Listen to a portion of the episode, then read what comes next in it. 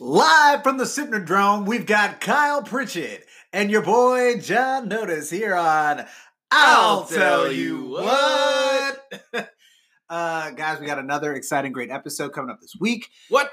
um, I just want to tell you who we are. Uh, on the other side of this awesome desk of ours, uh, I've got the one, the only Dan Watanabe, Yeah, Danny Dubs. Coconut Mike, uh, Miggity Mike, Mike, Mike, Mike, Mike. Will made it. or uh, the camel from the Geico commercial. Mike, Mike, Mike, Mike, Mike, Mike. Guess what day it is? Hump day.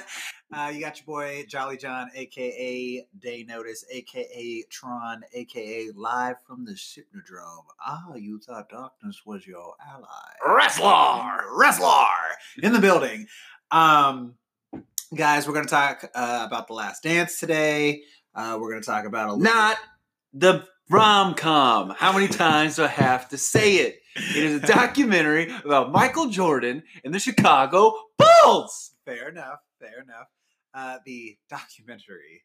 Uh, we've got a few more things, just Corona developments as far as uh, the sports world trying to make its comeback. Uh, some updates for you guys. So before we even jump into that, real quick, we're going Mhm. to start off with our greetings. So hello, how are you, sir? Oh, I'm doing well. Yes, I'm just relaxing here at home. Could you tell me a little bit more about your week? Sure, sure. So, uh, this past week, we have uh, been staying at home, Mm-hmm. and um, what is it? Uh, how do you pronounce it? Um, social distancing. Yes. Yes. Yes. Mhm. Sorry, I keep mixing that up with uh, just doing nothing all the time. Got you. just giving up on life. Heard. Heard. Hmm. But uh, yeah, so we've just been hanging out. We watched a little of the NFL draft. Uh, We actually went over and got to see um, my parents. Oh, okay. Yeah, old Pam Cakes and Bob O'Pedic. Bob O'Pedic. Yeah, he's not a chiropractor or anything, but uh, so that was fun. And yeah, we just been getting ready with uh with you know working with cafe restaurants. The Georgia laws have allowed dining rooms to reopen this week, so we're doing a lot of research onto how we can do that safely. yes. So we all want to feel safe. I mean, we want to, you know. Mm-hmm. I understand. Got your hands full. Well, on the flip side of that, beneath that, rather, Beneath, beneath, I'm over here like, yes, Uber is going off. Ding, ding, ding. ding ding ding ding, Putting in that Ding, order. ding. putting in those orders. Um, watching the NFL draft as well. okay. Um, just you know, staying afloat. Uh, I actually went over to Town Center Mall, and I definitely sat at the mall in their parking lot. I I just had like a beer. you sat down on the ground, dude. No, I actually had some lawn chairs. You had lawn chairs. Dude, I gotta tell you, You were tailgating pretty much on. Saturday, right? Saturday, He's getting ready, guys. Yeah, like literally, I was like, "Oh, we about to open tailgate. He Let's was like, go." Dun, dun, dun, dun, dun, dun, dun, dun. but I actually had like a scooter, so I went around on that and a skateboard. So skateboard, You're acting like a hoodlum out there. pretty much. So like four hours go by, I have like three beers, by the way. And uh, tell me why the like security rent a cop comes by and he's like, "You guys realize that you can't be here?" And I was like, "Wait, what?" like we've been here for a hot minute. Dude. Oh my god! So Unbelievable. I know, literally out of my mouth. I was like, "Yeah, I, I guess we're going. Bye." You should have been like, "Get away from me!" Don't you even cough on me. I bet you got the Rona. feet. Mhm. Right? I'm by myself over here. Dude, so like we were sitting there, and this is like the highlight of the story. It was like 5:55, and this giant bell starts going off like at the mall. And it sounds like a school bell. Literally like at a middle school bell. and they're like, Yeah. And then the guy comes on there and he's like, It's 5:55. All employees, please check out. That way we know you're leaving the building. Thank you. Mall security, John. like that was really. So are people still in there then? I guess they're working. I don't. Did you see other cars in the lot? There were pro. I mean, I didn't go all the way around, but I definitely saw like one or two cars in there. But throughout the time we were tailgating there, I definitely saw a lot of people come in and out doing some things. I'll say Moving. that. Yeah, moving. You saw movement. Yeah, You had your binoculars out, like I see movement. dude. It, I've got them in my sights. it was more like people were learning how to drive a car in the parking lot. I will tell you, this one girl whoa, stole. whoa, whoa, whoa, Stacy, Stacy, easy, easy, Dude, easy. That was literally what was going on because his dad was like, ah, da, da. Car was like, literally. I was like, "Eek." Uh, it was a little scary. So, Jeez. um, but that's about the highlight of my weekend. Weekends. So. I mean, I think I speak for all of us in the Twitterverse when I Mhm. say that uh, that sounds like a lot more fun than we had. got you. Twenty One Jump Street reference right there, guys. the Twitter sphere. Um, well, coming up on our next segment, we're going to talk about the M- NFL draft, uh, where Jerry, Jeudy, Landon, and uh, a few others. Um, yes, so, yes. Uh, stay tuned. Listen for the breakdown on the next segment on. I'll tell you what.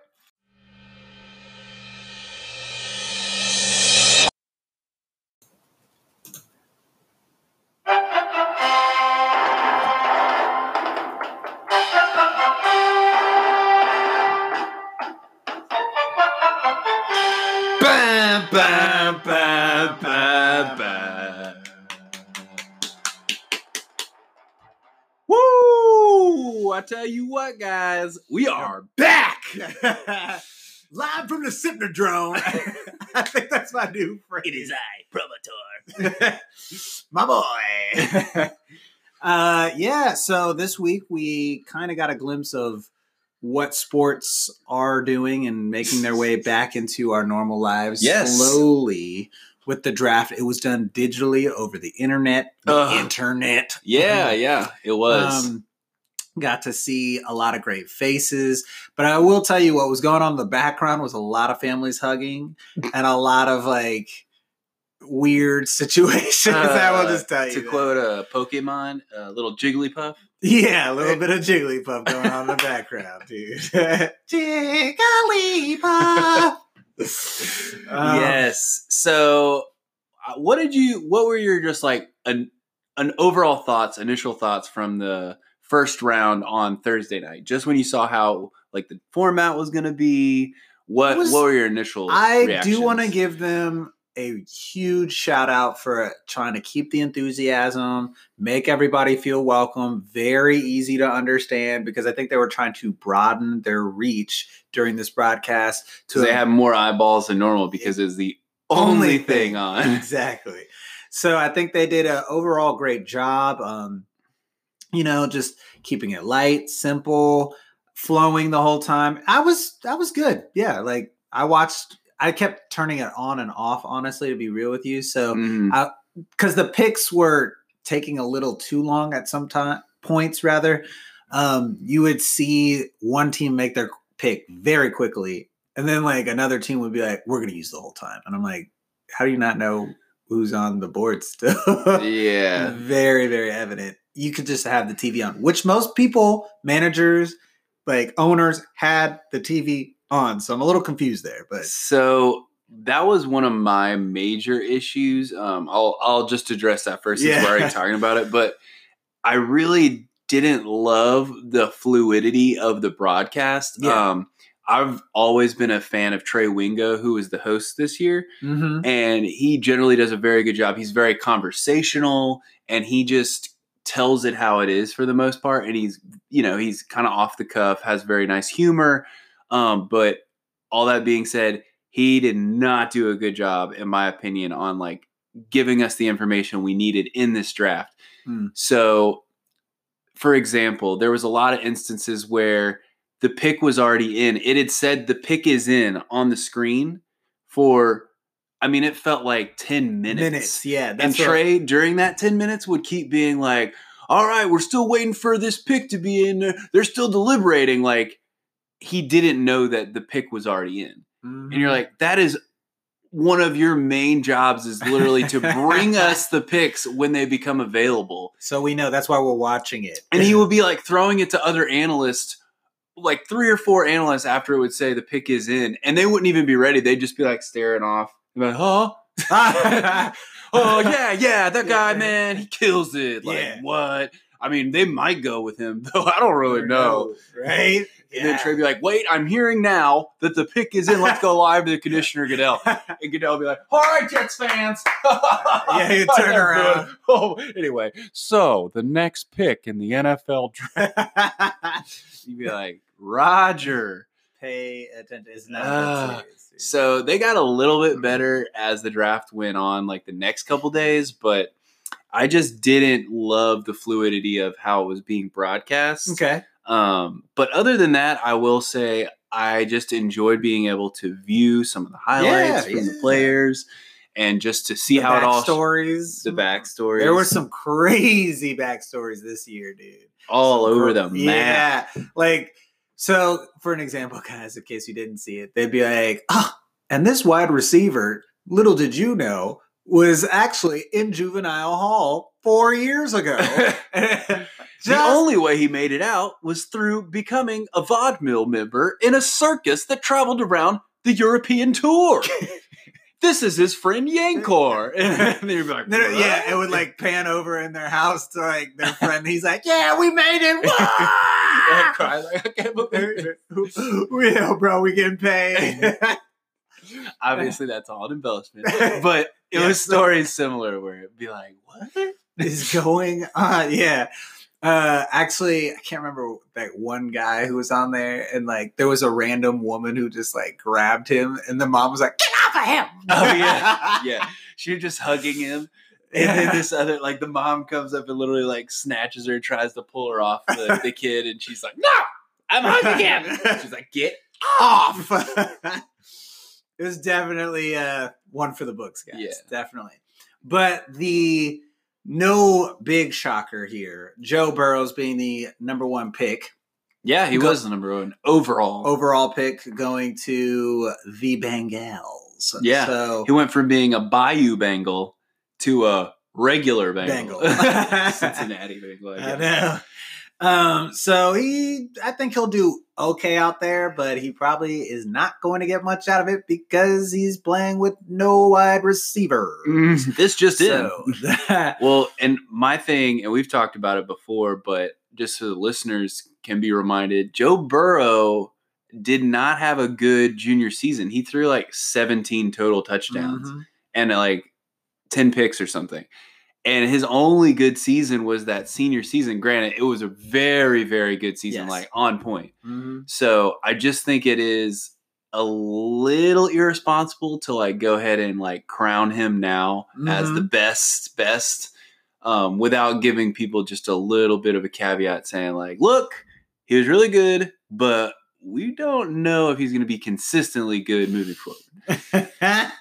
So Very it'll be interesting to watch his story unfold. yes. Um, I don't think he's gonna just I understand it's the professional professionals and they can really work with you and design things around you, but that's not gonna work, honestly, for him. I can just tell you that outright, guys. We've seen what he did in college, and especially now, all people have time to do is watch. Film. Film. So they're probably gonna destroy you.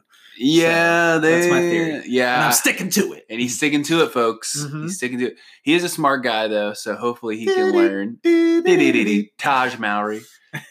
uh, but moving on, you had uh, Chase Young Yeah. go number two to the Redskins, Redskins. which Yeah, no, I was actually happy about that. And I was going to say another person who rumored, who was rumored to be signed to the Redskins was Randy Moss's son, who did not get a pickup on the draft, who also played at LSU as well. Sorry, I just wanted to drop that little tidbit in for you guys as the fact checker comes in. yep.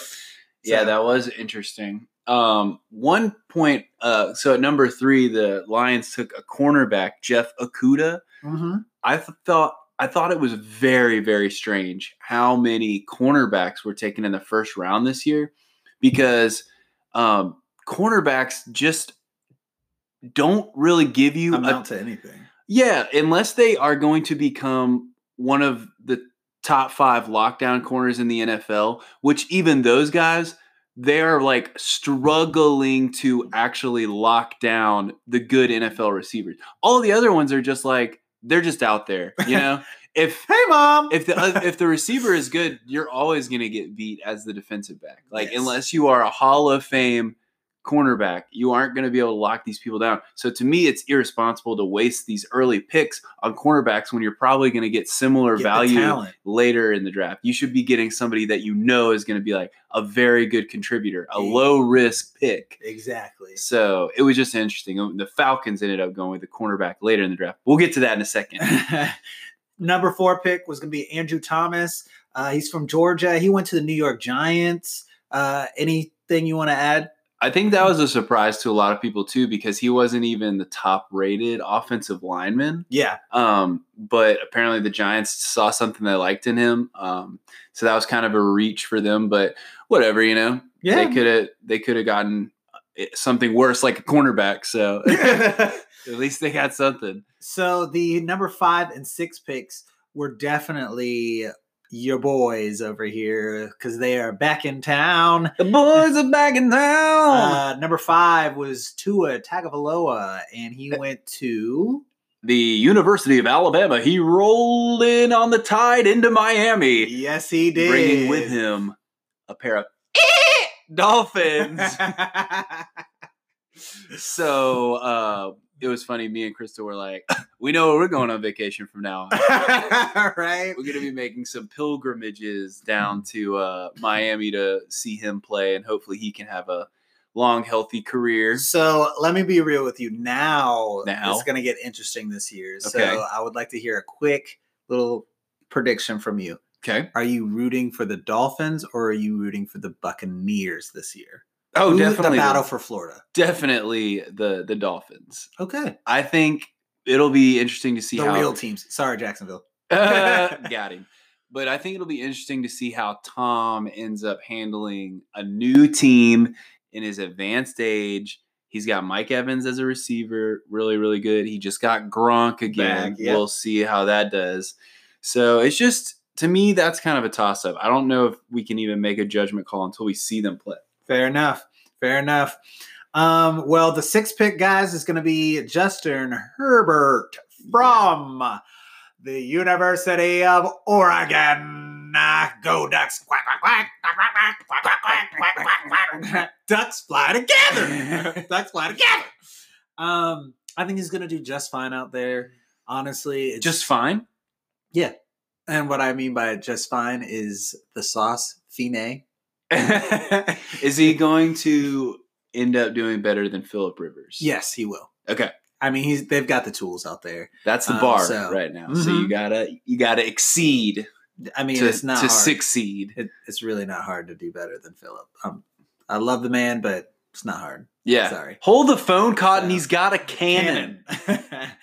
uh, you know, other people who surpri- Notable mentions in notable mentions um, are going to be Henry Ruggs. Ooh, the Rugrat. The The first wide receiver taken in a like very deep wide receiver draft. Yes. Where did he go, Kyle? The University of Alabama, And- Crimson Tide. Where did he end up? He ended up to the Oakland Raiders for Jon Gruden. Knock on wood if you're with me, man. so that was interesting because they had the pick of the litter. They could have picked Jerry Jeudy. They could have picked CeeDee Lamb. They decided to go with the Rugrats. hmm Speaking of Jerry, uh, Jerry Jeudy. Uh, uh, definitely thought he was going to be on the Atlanta Falcons. That was Oh. what I really thought. You brought it to my attention. Like he was still on the board right before the Falcons got there. I really think that was who they were going to really originally pick up in the draft. It just made more sense, you know, because they're the wide receiver team that just Yeah, they have. They already have Alabama. Julio and Calvin Ridley from Bama. Like if they had got, if the Falcons had gotten Jerry Jeudy, they would. game over. They would have had the definitely the best passing attack in the league, like Which bar none. what they kind of need, in my opinion. Except Matt Ryan would have been like. Ah! Julio's like, why don't I play quarterback?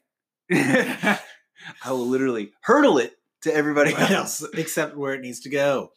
Uh, CeeDee Lamb, wide receiver from Oklahoma, ended up over at the Dallas Cowboys. hmm He That did. one was a crazy one. I was a little a little surprised, but also not surprised. Not surprised. Okay. Just because you know the Cowboys needed another real receiver. Um, he was still available. There was a lot of people that didn't think any of these receivers would be available like past pick ten. So Ooh. Okay.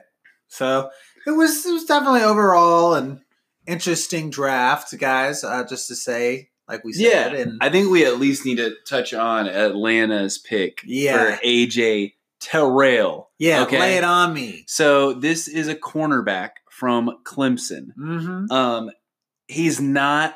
He wasn't even a top ten, or I'm sorry, he was like number seven as far as the, the best cornerbacks in this draft. So this, I'm just going to read you a little excerpt of what Mel Kiper, the draft expert, said after the draft about the Falcons. The pick that stunned me the most on day one was Atlanta taking cornerback AJ Terrell at number 16. It's one of the biggest reaches of the past few years. Think about it this way. At number 16, many teams can get a top 10 player on their own board. The Cowboys did it at CeeDee Lamb. Instead, Atlanta forced to pick for a position of need. Sorry, Falcons, but you're not a cornerback away from the Super Bowl. No, we're not. End quote. Mel Kiper. Hit the nail on the head. You do not do that. You do not do that. I don't care if you uh, have navigation. You do not go there. Uh, do not to go there. Smith, why did you do that? Why did you do that? Blasphemy. So yeah, I was a little disappointed. I think everybody was. I mean, it's probably because of those jerseys. Ugh. They're like, well, with these CFL jerseys, we need to get some CFL picks. Canadians.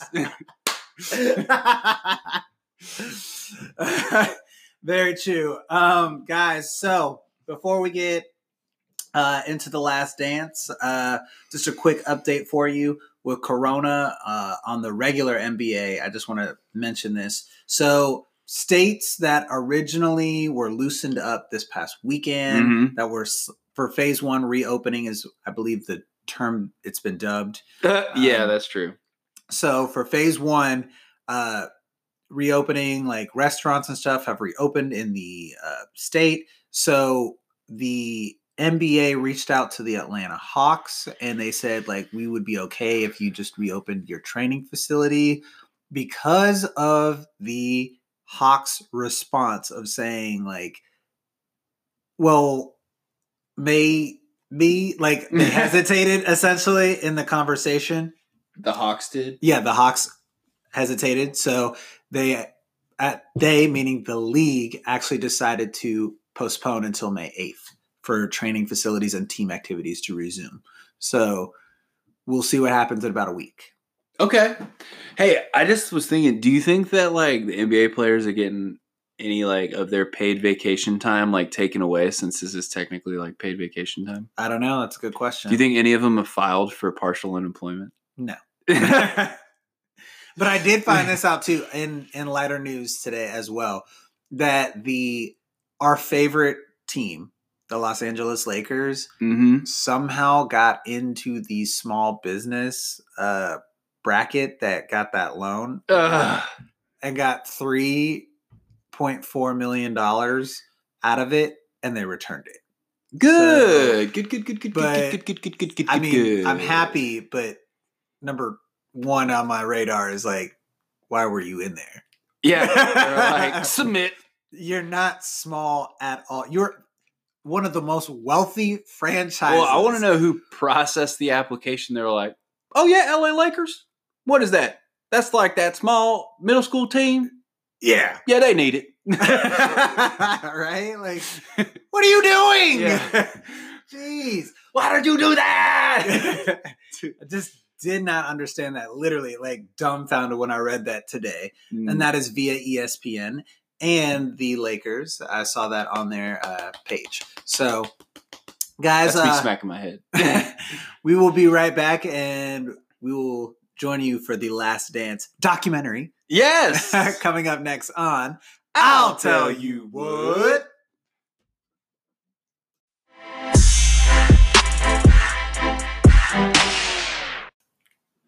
I smell something that's so delicious. Gotta go fishes. I eat those things every day. they make me go out and play. I don't remember the next part. welcome, welcome, welcome back to I'll Tell You What. And Blast from the past. right, I just had to hit y'all with that, like for real. Oh, so. it's my mom says that's okay, right? After we do it, he's like, "Oh yeah." I was like playing it over. I was like, what did they say? it's like the Oscar Mayer Wiener commercial. You're just like, uh, Oscar Mayer spells baloney. you know what I mean? Yeah. I love bologna, by the way. Oh, dude, it's not for me. I No? used to get down on that when I was younger. Now I'm just like, ah. Dude, I could wreck a pack of bologna, like a full pack, just like coming home from school. Just No. because, like in No. like middle and high school, I just bet no, no, that's gonna be a no for me. six stack like cheese bologna, cheese Cheese bologna, bologna. cheese bologna, bread, eat. I think I just vomited in my mouth, dude.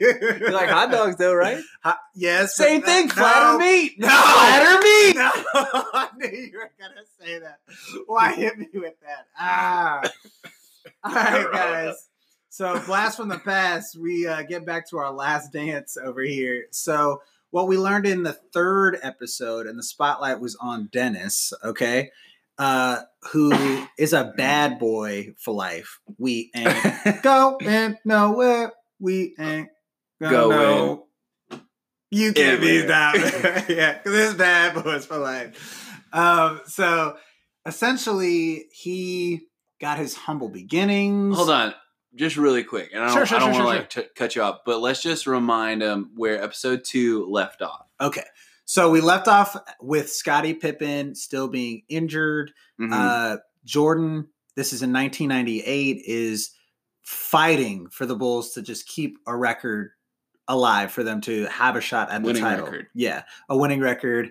Um, Phil Jackson has already stated that you know this is our last hoo ha. Let's go out with a bang. Like let's just lay it all on the line.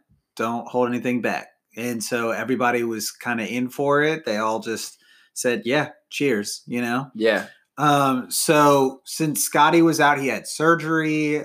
Uh, he was saying he wasn't going to play again for the Bulls, um, unless like Jerry Krause left essentially, or he got traded. He was demanding a trade, hmm and so Jerry Krause is the general manager. manager. And so what we learned was that Michael felt very alone because he was picking up the slack. So Mhm. he would will the team with his abilities to elevate over the other teams essentially and just carry everybody on his back, which is cool and all, but it gets very tiring. And if one piece goes wrong with you that day or you're just off slightly, you're just going to get ran through. Mhm. So, as the story, or rather the episode, is progressing, we see that Dennis is originally been playing with the Pistons. He actually has a past with Jordan, a very interesting one.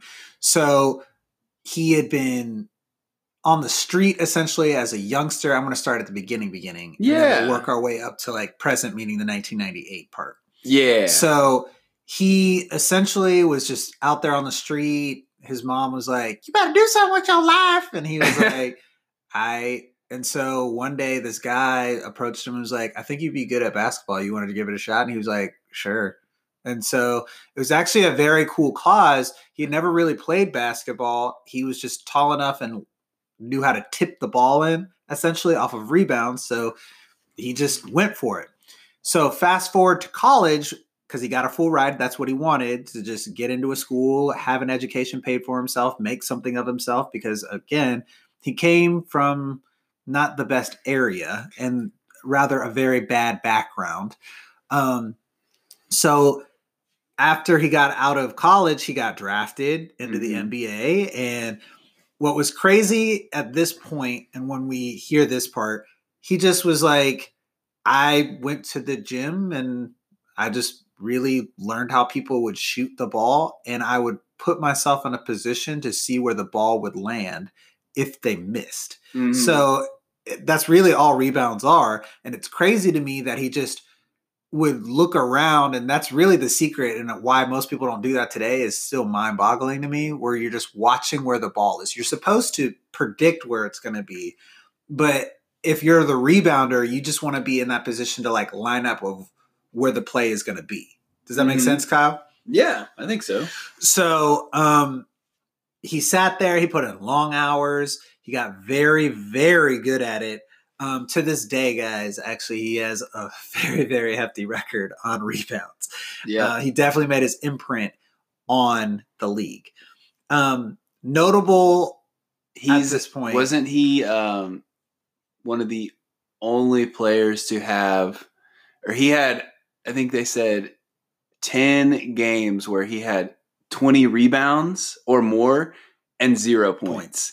The only other player to even have done that was Marcus Camby, Yeah. which was a center uh, in like the 2000s, and he only did it twice. Yeah. So this is crazy, guys. That's- what I'm saying. Like Dennis was very niche, and essentially he was not playing for the Bulls at this point. He was when he entered the league, he was playing for the Detroit Pistons, mhm. and they were the bad boys of the league. physical. very physical.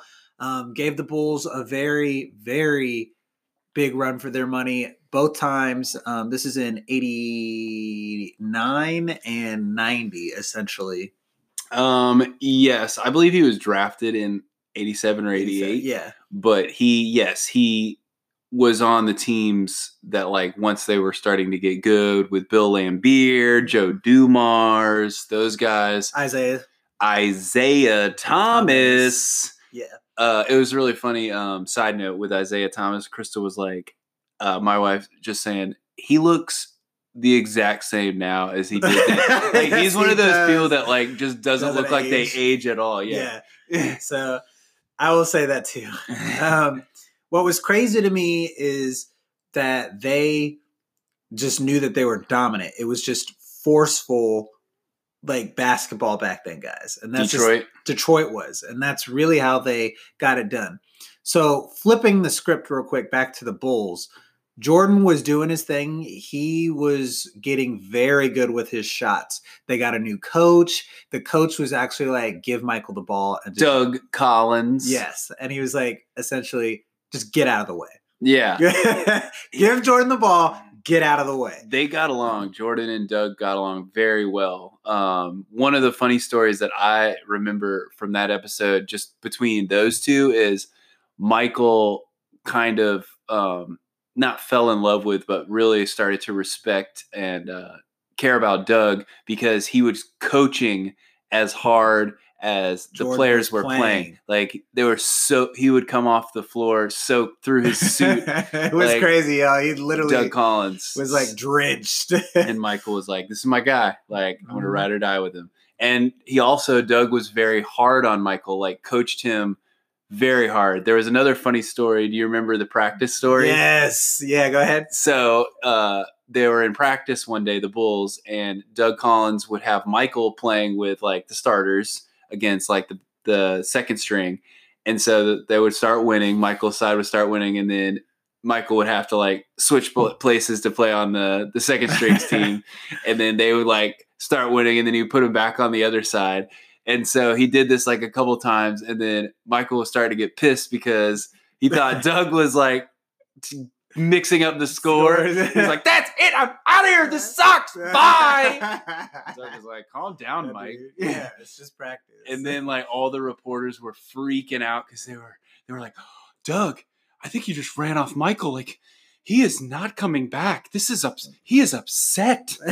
and so the next day at the press conference, Doug was like, "It's not a big deal, guys. This is like it's called coaching and players. You have to coach and you have to play. You have to have these."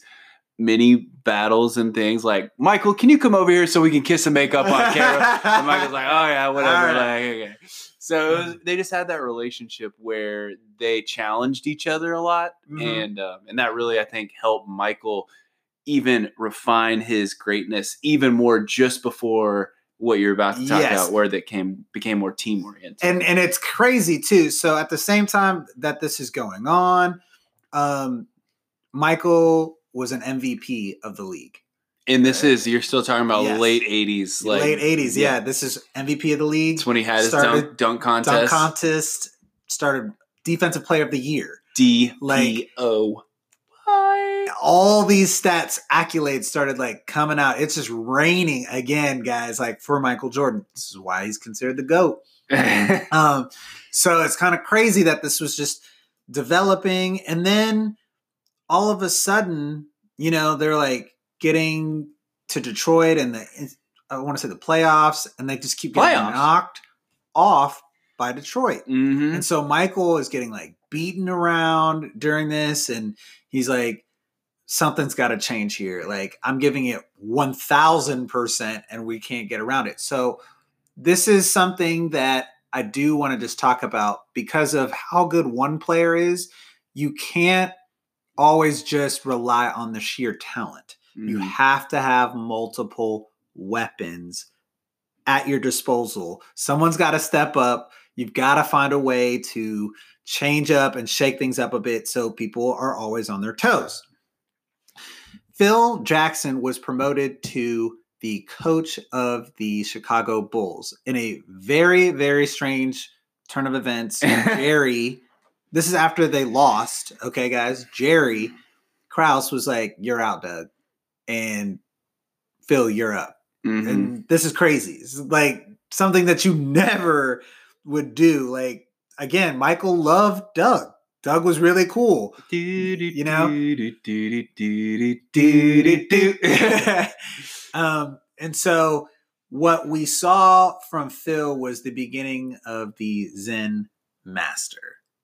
Okay, so Okay, what was what? Tell me what you believe and what the documentary said really separated Phil from Doug. What was the philosophy difference? Okay, so what I know is that Doug would, like I talked about just a few minutes ago, was that he would say, like, give the ball to Jordan, work through Jordan, flow through Jordan. Now, what was different with Phil is that he listened to a gentleman who was an assistant coach on the Bulls. His name was Tex. I'm sorry, Tex Winners. Yes. Yeah. I don't know why I was going to butcher that here. Uh, and Tex was on the verge of something amazing. It's called the triangle offense. and he said, Doug, he brought it to Doug first. He said, Doug, you really should do this. Like, it's going to benefit you like phenomenally. You'll have a way to rotate and everybody's going to score. People will become more versatile. It's amazing. So, what Doug did was he pretty much just shoot it away. He was like, I know what I'm doing. Like, we're fine. We don't need that. And so ultimately, that's what led Jerry to believe in Phil, which is Mhm. how Phil differed from Doug because he just applied that principle. And he talked personally to Jordan. He said, I know you're used to being like number one, like all of that, like getting the ball. That's fine. You can still get some of that stuff. You're just not going to have that scoring champion or title this year. I'm sorry. Like he did apologize in advance, but if you buy into this technique of what we're trying to build here, I guarantee you're going to get the result that you want, which is that championship. And Mhm. so Michael said it. He was like, it hurt a lot to take a step back, but he bought in Mhm. and everybody else bought in. And so what you learn is that the triangle offense did help other people step up. Scottie Pippen, as an example, Dennis, uh, Luke Longley, all these other players got a chance to be accents because it did not put the pressure just on one person. It just you didn't know who the ball was going to go to essentially.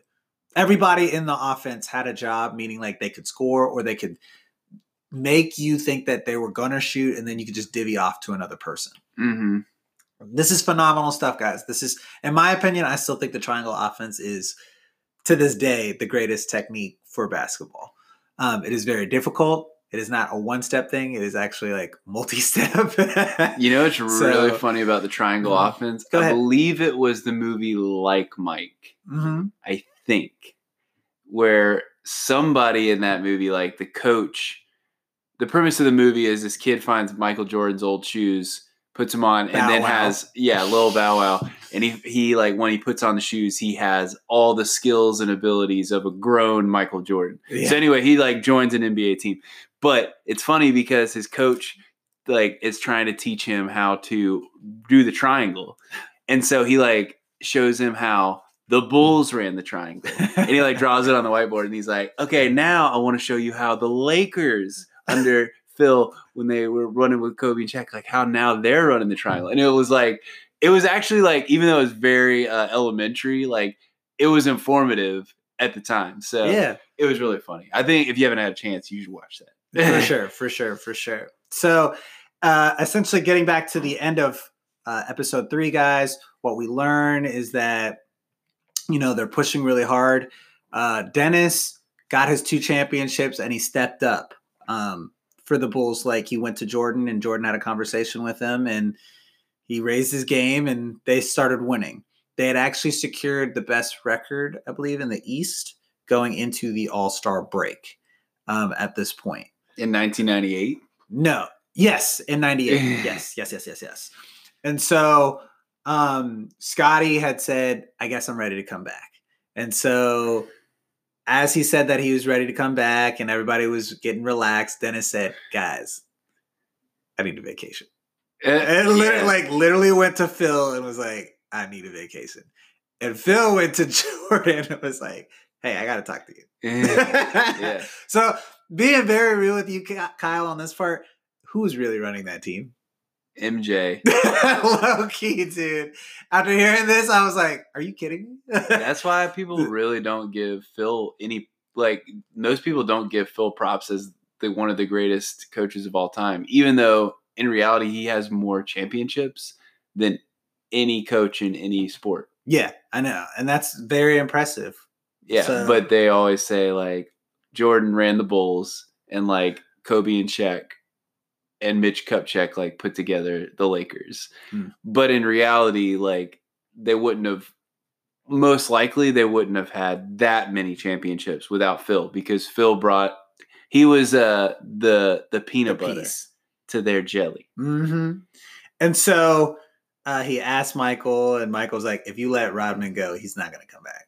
And he was like, "Well, I mean, we can give you 48 hours." And Dennis just like took off. Mm. Apparently, he was gone, and so five. gone for 24 hours with permission. For 36 hours, 48 hours with 48 49 hours without permission. yeah, and then it just like went like he just disappeared. hmm And so, meanwhile, he's out there hanging out with Carmen Electra and in the at Vegas, just having a good old time. Michael had to go fetch him back, y'all. Like the errand boy, he was like, "Dennis, if you don't get yourself back in here." And in fairness, like in the interview, you see that uh Carmen Electra's like, "I didn't know the schedule, you know, for the NBA. What what, what were y'all doing?" yeah. I didn't know you were playing. Yeah, right. Yeah, I'm sure he was talking about it like, yeah, I don't have to go because, like, whatever, I own that team. Like, whatever, you know, that's just how he was. hmm And so uh, they come back, and it's just a whirlwind. They start pulling it together, and you just at the end of this, as everything starts to fall into piece, place, rather they get their first championship at the end of the fourth episode, which is kind of we kind of merged both of them together. Yeah. Um, they get that first championship, and in large part, it's because they get Rodman and they've got, or no, they didn't have Rodman at that point. I'm sorry.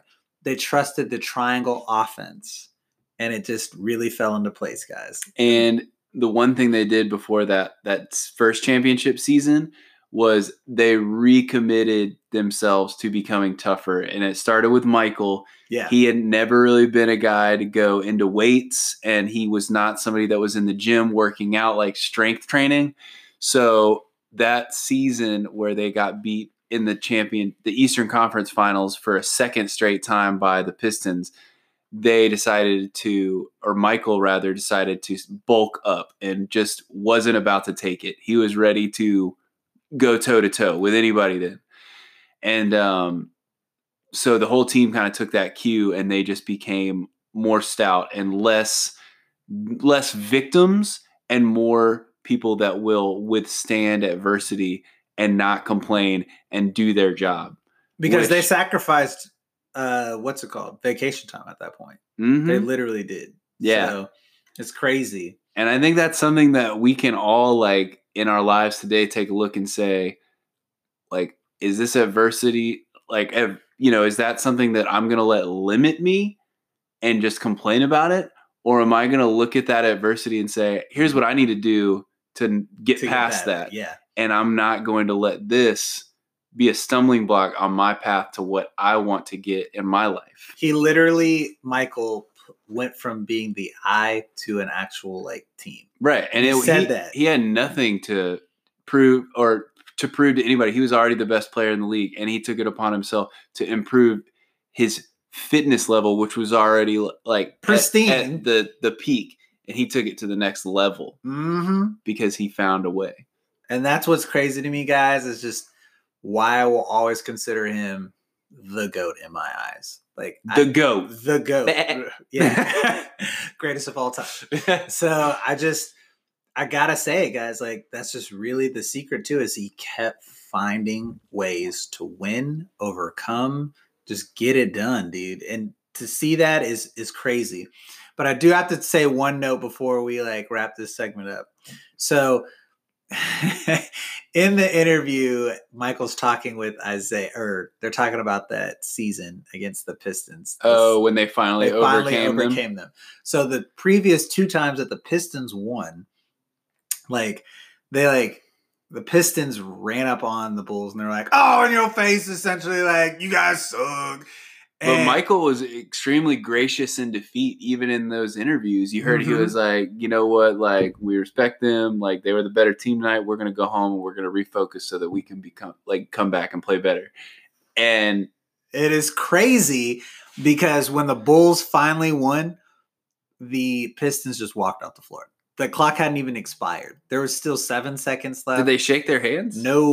What? And to this day, like Michael has held resentment Ooh. to that group of individuals and talk about sour grapes. dude because you did see it he literally it shows michael saying like hey like good job thanks so much for like playing your best like i appreciate it Right. that's sportsmanship and they Mhm. showed none. you leave it all out on the court. You Mhm. don't, you know, like if you gave it everything you had, you got nothing to be ashamed of. Right? nothing yeah. And the fact that they just walked off and they're like well we would you know like we didn't want to do it. I don't understand why you would do that. I would always try and shake somebody's hand just so i don't look like that. Because michael made a point. I'll remember that for the rest of my life. For the rest of my life clearly Oh, I hate them to this day. to this day yeah he literally said that in the interview. You're like whoa Yeah. so Yeah. You don't cross somebody like when they're in their like craft like that. If mhm. they're following all the rules and like even when they're not getting you know W's and then they somehow do something better than you and then you don't show that same respect, you're done. you're done You're done. You're done. Jeez. Linda! Linda, listen. Linda, listen. well, guys, uh, that's a wrap for uh, this segment on The Last Dance. Uh, part two, we've got episodes five and six coming up next week. Yeah. I think, or rather, yeah, five and six this week. Uh, I think it's going to probably focus on the USA Dream Team. That will be 92. That's in line with it. The Barcelona Olympics, where we were stupidly good as America. I believe that was the first or second year that professional athletes were allowed to compete in the Olympics. So we were too stacked, and the world couldn't do anything about it. no. Um, so uh, we're I think that's going to happen, and I think we're going to start seeing an appearance from your and my second favorite individual to ever touch a basketball, um, Bean. Mr. Bean.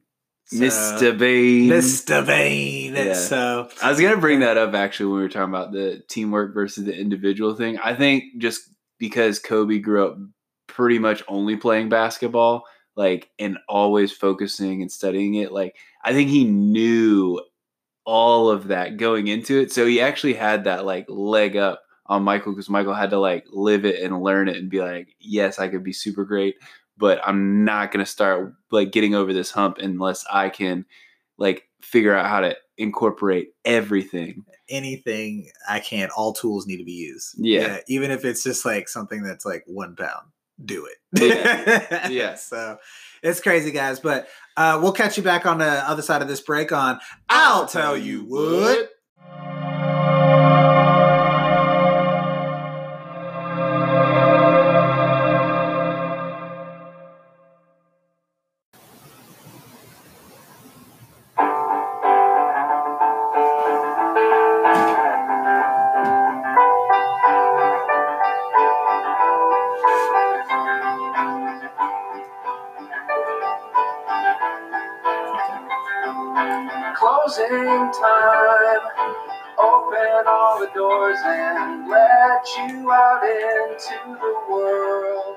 So you're saying it's time to go? Yes. This is it, guys.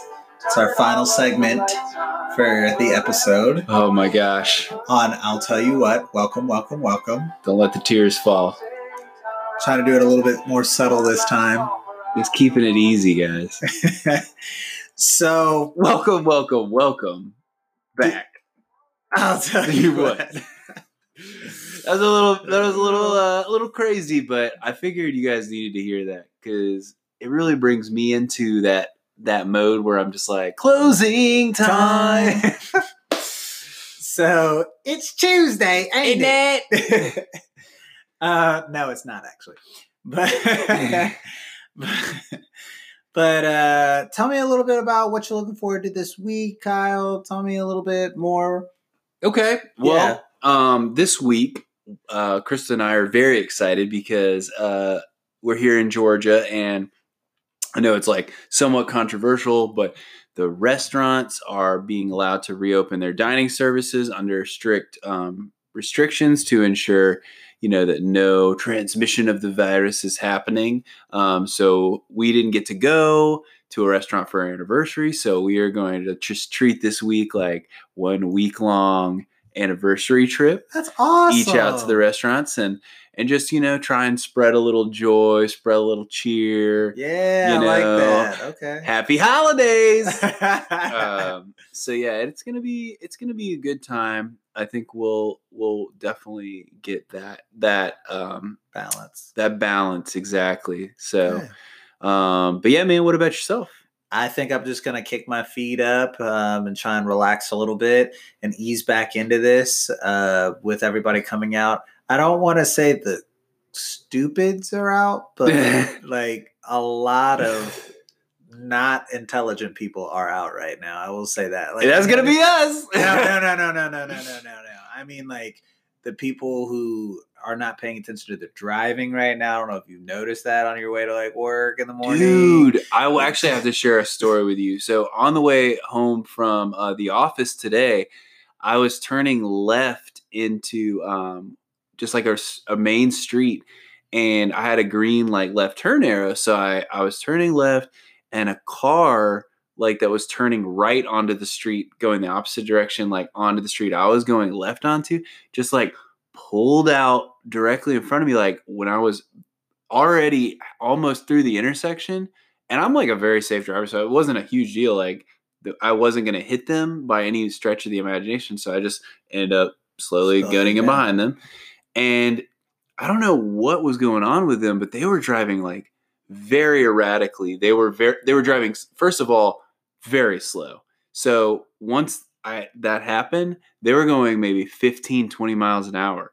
And this is on a road like i think it was 45 Miles speed limit hour, Yeah, that's why I'm. but it is a one lane. And i was just i was very confused. I don't know if they felt like i was riding them or somehow maybe i was like my fault. So i ended up just doing what i always do where i just i drop way back. I don't like to be up on anybody because i don't want them to feel that way. But and then i thought maybe they're on some like they might be on something Yeah. because I did also think about this. A lot of people got stimulus checks, and a lot of people are getting a lot of money for unemployment that they normally would not have. And a lot of people, I'm not trying to like Alienate. pinpoint out anybody, but like I know when you're a young person or even like an older person, if you have access to a lot of money that you don't normally have access to, and you have like a small drug habit, you that is going to become something that you are going to abuse. And I do think that you're going to see. I've seen a lot of people just on the side of the road, like doing very Weird. strange stuff. Uh, earlier, uh, same same drive, somebody was walking across the street in like full traffic. It wasn't in a lull of traffic. They literally walked, and everybody was sla- like had to slam on the brakes. Just, and this person was like trying to fight the car. It was so strange, dude. I'm telling you. I think people are on a, like more I- drugs than they would normally. I'm just, be I was telling you, like, and it's not me saying that. I've just noticed people are not quite there right now. Are they, are we starting? Do you think it's what I'm saying, or do you think they're reverting back to more base human, like animalistic tendencies? Uh, could be a combination of both.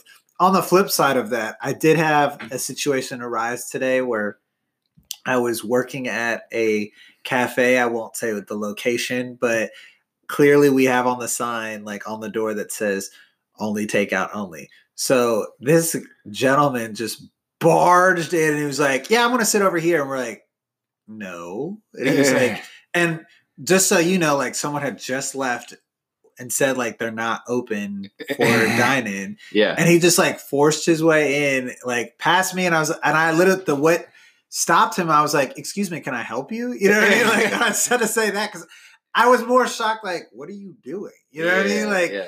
just da da da da da da. and there's like signs on our on the door, right? Yeah, Yeah. they're not like not seen. You have to pass five signs that say it. So it's like Stop in the name of breakfast. so it's a little weird there, but that's what I'm saying. I just don't think people are in their right space right now. So you just take a little bit more cautious, take your time doing things. Um, like you said, I think people are trying to get used to human interaction again. So just bear with them as they transition through this period. But that, that's why I'm saying I'm a little hesitant going places right now, not because of the virus or anything. Just I've noticed people are not paying attention to basic things. so So basics. yeah, so that's all we got, guys. Uh, we'll see you next week on. I'll tell you what.